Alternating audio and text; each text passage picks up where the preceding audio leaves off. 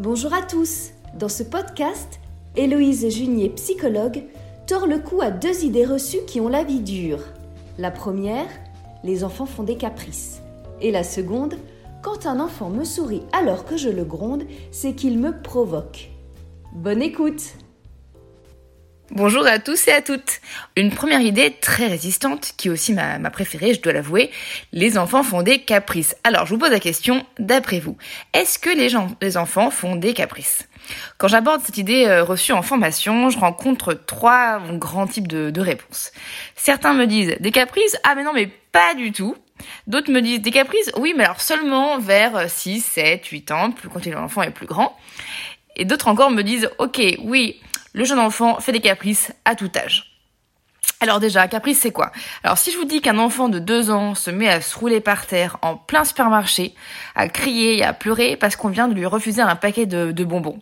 son parent est là, vous voyez, vous imaginez la situation hein, complètement dépassée, euh, essayant tant bien que mal de faire bonne figure malgré le regard oppressant de ses, congénères euh, clients euh, qui sont là à le juger dans tous les sens.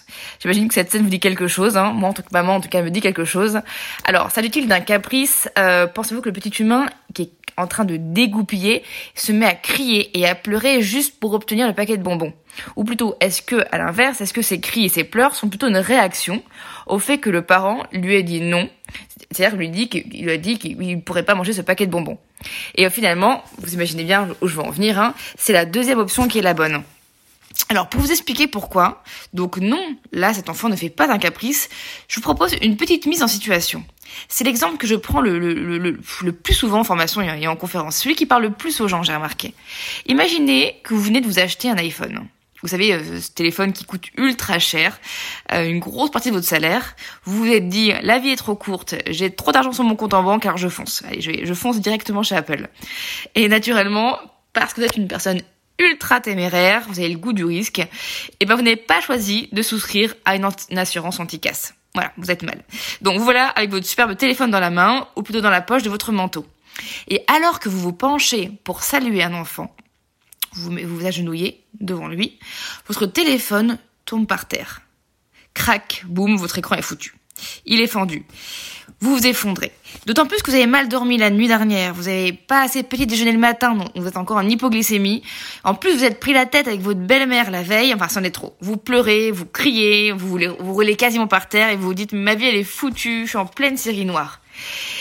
Et là, une petite fille vient vous voir, vous regarde d'un air perplexe et vous dit, non mais, arrête tes caprices. Non mais sérieux, j'en ai plein des téléphones. S'il y a que ça pour te faire plaisir. J'ai des téléphones La Reine des Neiges qui te chantent libéré, délivré en boucle. Ce sera bien mieux que ton téléphone tout noir et tout cassé, non? Mais pourquoi tu te mets dans des états pareils? Pour ça. Et elle a raison. Hein Est-ce que dans la tête d'un enfant de 3 ans, de 5 ans ou même de 7 ans, qui a sa propre vision du monde, ses propres envies, vous n'êtes pas en train de dégoupiller pour rien? Et je mets le pour rien entre guillemets, parce que c'est aussi ce qu'on dit aux enfants. Finalement, est-ce que les caprices existent vraiment? Ou est-ce qu'il ne s'agit là que d'un jugement, d'un jugement de valeur que l'on porte sur l'émotion de l'autre parce qu'elle nous paraît injustifiée. Mais qui sommes-nous, nous adultes, pour dire que telle ou telle émotion est injustifiée? Certes, nous les adultes, on va pas se rouler par terre pour une compote de pommes ou pour un verre qui n'est pas la bonne couleur, mais à l'inverse, on risque fort de s'énerver pour un RTT qu'on nous refuserait. Alors que l'enfant, lui, le RTT, ça passe tout seul. Et puis d'abord, dites-vous bien que les enfants, tout comme les adultes, ne peuvent pas pleurer sur commande. Hein, à part d'être comédien et d'être professionnel, hein, ce qui n'est pas mon cas, ce qui n'est surtout pas le vôtre. Euh, les pleurs sont initiées par une partie du cerveau autonome qu'on appelle le, système nerveux autonome, qui, comme son nom l'indique, est autonome. Hein. ce qui veut dire que notre cortex, notre raisonnement, ne peut pas agir dessus. Donc on ne peut pas pleurer volontairement euh, sur commande et encore moins quand on a un enfant. Autant un enfant peut faire semblant, vous voyez, de, préparer un, gâteau au chocolat avec des petits cailloux ou d'appeler sa mamie qui est à l'autre bout du monde hein, en mettant un, crayon sur son oreille en guise de téléphone, autant il n'est pas capable de faire semblant de vivre une émotion forte, de pleurer ou de se rouler par terre juste pour faire plier l'adulte. Alors c'est vrai qu'au vu de ces explosions voilà, vraiment émotionnelles, vraiment à l'américaine, extraordinaires, on peut trouver le jeu un peu surfait. On peut dire, ouais, quand même, c'est too much, hein, il pleure pour une compote, euh, tout ce cirque pour rien. Mais en réalité, si un enfant manifeste des comportements émotionnels aussi explosifs, c'est parce que son cerveau supérieur, le néocortex, n'est pas suffisamment bien connecté avec son cerveau émotionnel pour parvenir à contrôler naturellement ses pulsions primitives de peur ou de colère. Donc son cerveau archaïque, c'est un peu comme s'il était en, roue libre, vous voyez. Il, il, donc c'est ni la comédie, ni du caprice, ni une tentative de manipulation pour faire céder l'adulte. Ce que certains peuvent interpréter comme un caprice, en fait, n'est rien d'autre qu'une émotion, qu'un afflux neurobiologique qui envahit le cerveau de l'enfant. C'est juste un feu d'artifice émotionnel que l'enfant en question va subir autant que vous. Donc vous deux, vous êtes en difficulté. Donc conclusion, quand une telle émotion ou une telle explosion émotionnelle survient en votre présence, essayez de vous répéter, vraiment, il ne fait pas exprès, il n'y est pour rien. Et tentez du coup d'accueillir cette émotion avec toute l'empathie qui vous caractérise. Yes, you can. C'est parti pour une deuxième idée reçue. Quand un enfant me sourit alors que je le gronde, c'est parce qu'il me provoque. Vrai ou faux? Alors beaucoup me disent en effet, mais souvent je rencontre hein, des professionnels qui me disent, mais des parents aussi, hein, il fait ce que je lui interdit de faire, donc il fait juste l'inverse de ce que je lui demande de faire, il me regarde dans les yeux et en plus il me sourit. Alors si ça, ce n'est pas la provocation, c'est quoi? Et voilà une très bonne question que je vous propose de voir ensemble. Pour illustrer au mieux cette idée, je propose l'exemple que j'adore, de la flaque d'eau, qui est d'ailleurs hein, l'exemple que j'ai repris dans ma BD euh, Ma vie de bébé, qui a été publiée récemment, quand Noah se met à patauger à cœur joie dans la flaque d'eau, alors que sa maman lui demande surtout de ne pas patauger dans la flaque d'eau. Donc pour tout dire, pour tout vous dire, hein, en toute honnêteté, c'est une, une, anecdote véridique qui m'a été racontée par un papa euh, il y a quelques années lors d'une conférence. Alors je vous raconte l'histoire.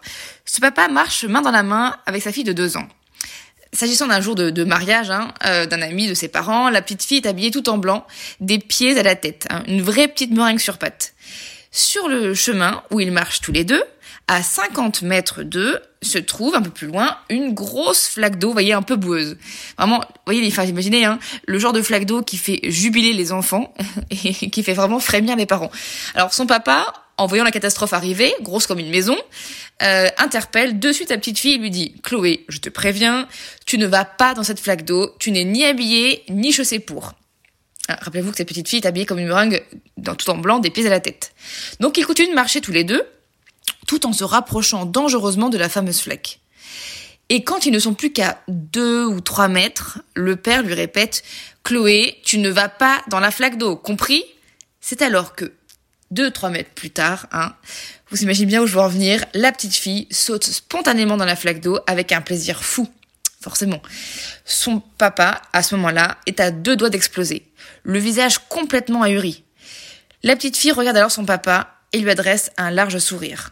Aussitôt, son papa lui crie Mais en plus, tu me souris Ma parole, mais tu me provoques Et vous Qu'en pensez-vous? Pensez-vous réellement que cette, petite fille est en train de provoquer son père? Pour le savoir, je propose de revisiter la scène entièrement à la lumière de ce qui se passe dans la tête de l'enfant. Rappelez-vous, elle est en train de marcher avec son papa sur le chemin. Cet enfant, comme tous les enfants de son âge, est à 100% dans le moment présent.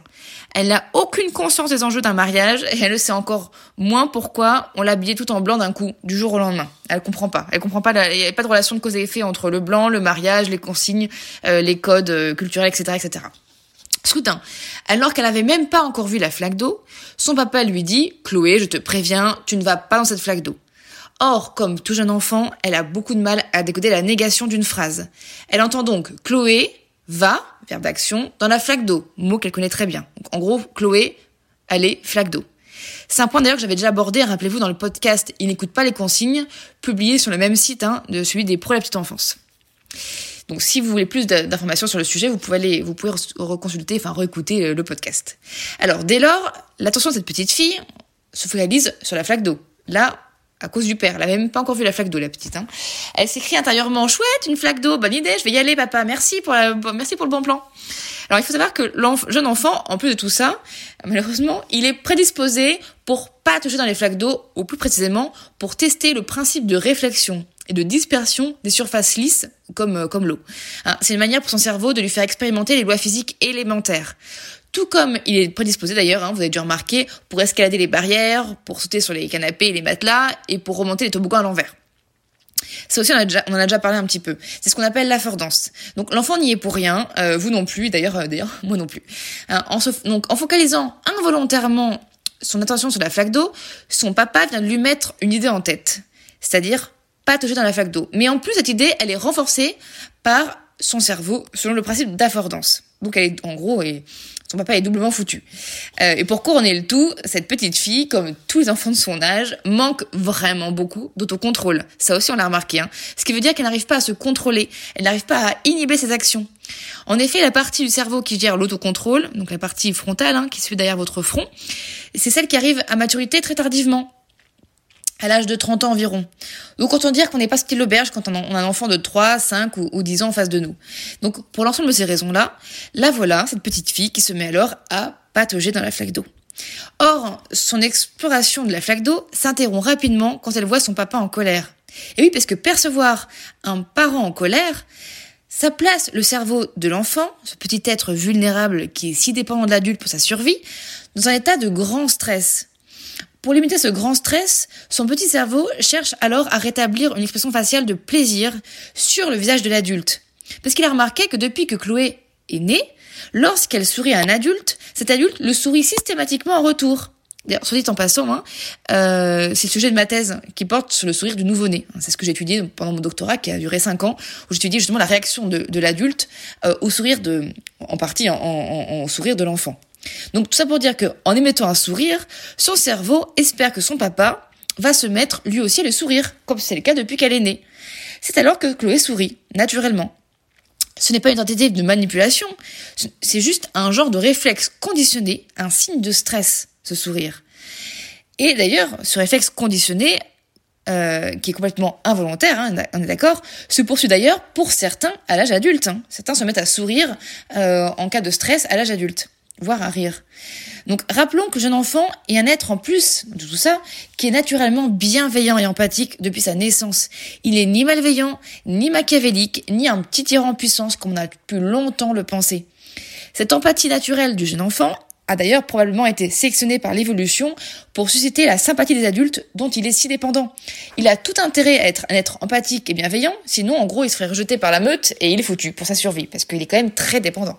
Donc conclusion de tout ça, parce que bon, il faut bien conclure, hein, si un enfant fait l'inverse de ce que vous lui demandez, et si en plus il se met à vous sourire alors que vous êtes au bord de l'implosion, rappelez-vous qu'il ne le fait pas pour vous embêter, vraiment. Dites-lui plutôt ce qu'il peut faire plutôt que ce qu'il ne peut pas faire, déjà pour que ce soit plus simple pour son cerveau de traiter l'information. Et s'il se met à vous sourire alors que vous le grondez, rassurez-le simplement. Souriez-lui, parlez-lui tout doucement et prenez dans vos bras. Car ce sourire est un signe de stress pour lui. Et surtout, dites-vous bien qu'un enfant dont le cerveau est stressé n'apprendra rien de la situation. Donc vous n'avez aucun intérêt finalement à le faire stresser. Voilà, vous savez tout. À présent, c'est à vous de jouer.